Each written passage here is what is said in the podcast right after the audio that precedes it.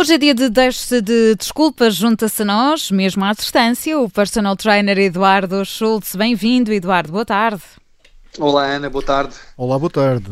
Viva Eduardo, hoje queres falar de alguns cuidados que, que, precisamos ter nesta fase, porque andamos todos, se calhar esperemos nós, não é? Porque faz muitíssimo bem a muitas coisas a treinar em casa, a continuar a treinar em casa, mas há aqui alguns cuidados que é preciso ter também.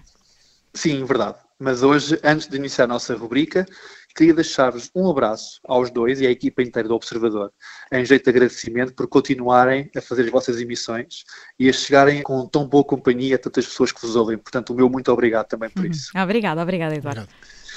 Bom, e agora, falando de exercício físico, a primeira nota de hoje eu vou remetê-la para os profissionais do exercício físico. Isto porque sejam eles profissionais que usavam já plataformas online ou personal trainers que, como eu, privilegiam a relação presencial e de um para um com os seus alunos, e mesmo as, as grandes cadeias de ginásios, todos eles, quase sem exceção, têm tentado adaptar-se tão rápido quanto possível à circunstância. E vejo que, com um grande sentido de missão, que é isso que se trata aqui, e daí também este sinal de ser da minha parte, tentam chegar a familiares, a amigos, a alunos, para manter precisamente essa prática que tu falaste agora e muito bem, de forma tão regular quanto possível. E, independentemente da forma como o fazem, uns, se calhar, de uma forma mais elaborada, outros ainda adaptarem-se, mas no fundo acabam por passar informações credíveis de boas práticas e de alternativas, que é o que se quer neste momento, para que mesmo em casa se continue a fazer muito e bom exercício. Certo, Portanto, as redes sociais dão, dão uma ajuda muito grande, não é? É o que dizias, essa adaptação. Sim, as redes sociais, neste caso, têm, têm que ser um veículo de informação por excelência, porque estando limitada a questão presencial, os sítios de, de treino por, por, excelência também, acabamos por recorrer a este tipo de, de, de, forma de comunicar. É claro que, na minha opinião, e da forma como eu vejo o treino personalizado, eh, que, como disse há pouco, eu, em particular, privilegio a relação presencial, acaba por não ser o excelente, o ótimo. Mas aqui o ótimo é inimigo do bom e nós queremos o bom também. Portanto, usar as ferramentas que temos para que nesta fase consigamos fazer o melhor possível e chegar então às pessoas que, que nós pretendemos e que continuem a exercitar-se, tanto do ponto de vista físico como do ponto de vista mental, como temos vindo a falar aqui, é muito importante. Agora, eh, na verdade não são só rosas, permite uma expressão, isto porque, e é com alguma tristeza que, que me apercebo desta realidade, que em fase de crise há sempre espaço para algum cinzento, algumas questões que levantam algumas dúvidas.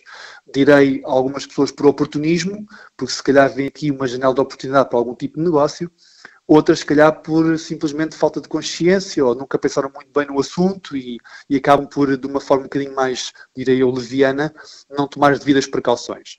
E falo do quê? Falo precisamente de um fenómeno que tem vindo a acontecer. Eu julgo que todos nós que recorremos hoje em dia às redes sociais com tanta frequência nos apercebemos disto, que é cada vez mais pessoas que não são da área do exercício físico estão, na minha opinião, a ultrapassar aqui uma linha do razoável e, no fundo, acharem-se na autoridade de dar conselhos técnicos e dirigir aulas e divulgá-las nas redes sociais. Ora, eh, esta rubrica servirá também para dar aqui um ponto de ordem e algum, alguma chamada de atenção a este, esta situação que, na minha opinião, Ana e Aníbal, é grave. É grave porquê? Porque, no fundo, tem aqui questões de ética e de segurança e são questões também levantadas porque, no fundo, é um exercício ilícito de uma profissão para a qual as pessoas não estão habilitadas.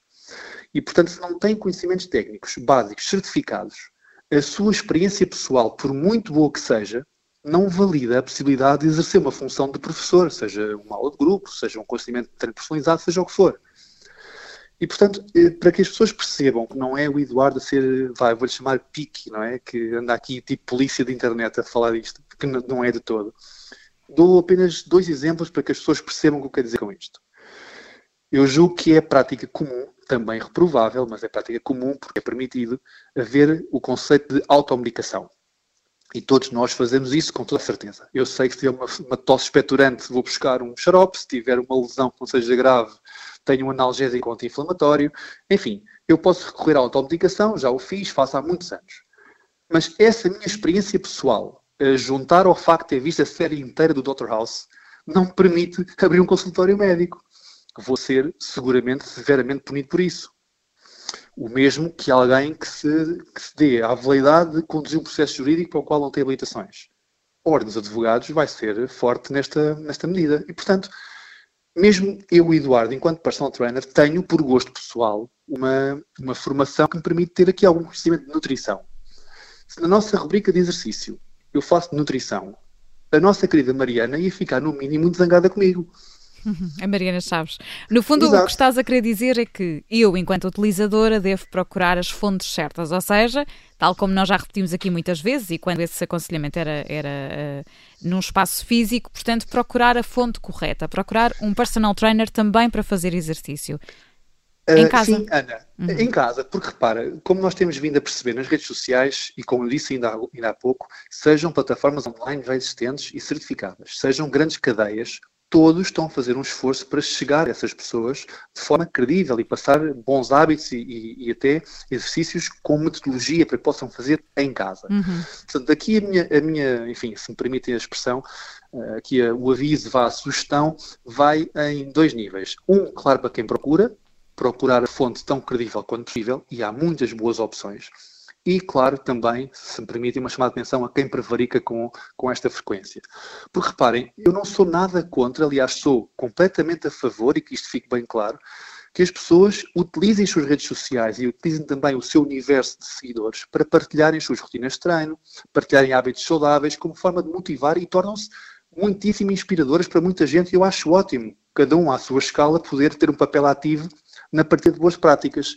Mas uma coisa é partilhar, outra coisa é aconselhamento técnico sem certificação para isso. E, e depois há aqui, também, há aqui também alguns detalhes em relação a isso também, porque todos nós temos uma frequência, se calhar, de treino diferente, não é?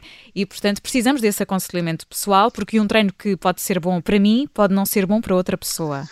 E são os riscos eh, que acarreta este tipo de situações e o trabalho online na sua generalidade, porque quando se fala em trabalho online e nesta fase de grande adaptação, a maioria das instruções serão, digo eu, generalistas. É difícil ir caso a caso nesta situação em particular.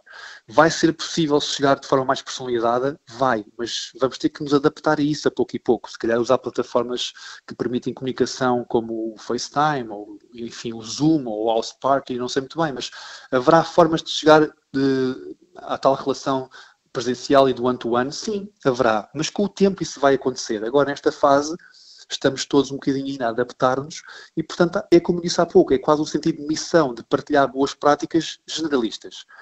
Mas, às vezes, o generalista cabe em muita gente, mas não cabe em toda a gente.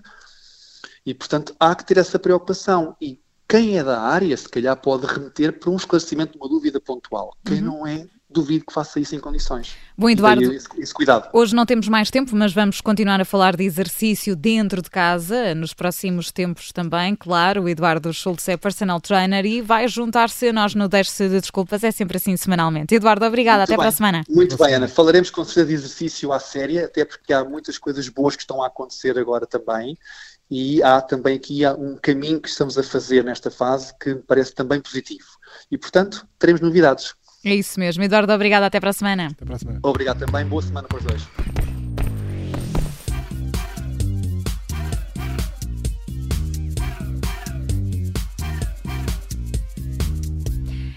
Obrigada por ter ouvido este podcast. Se gostou, pode subscrevê-lo, pode partilhá-lo e também pode ouvir a Rádio Observador online em 98.7 em Lisboa e em 98.4 no Porto.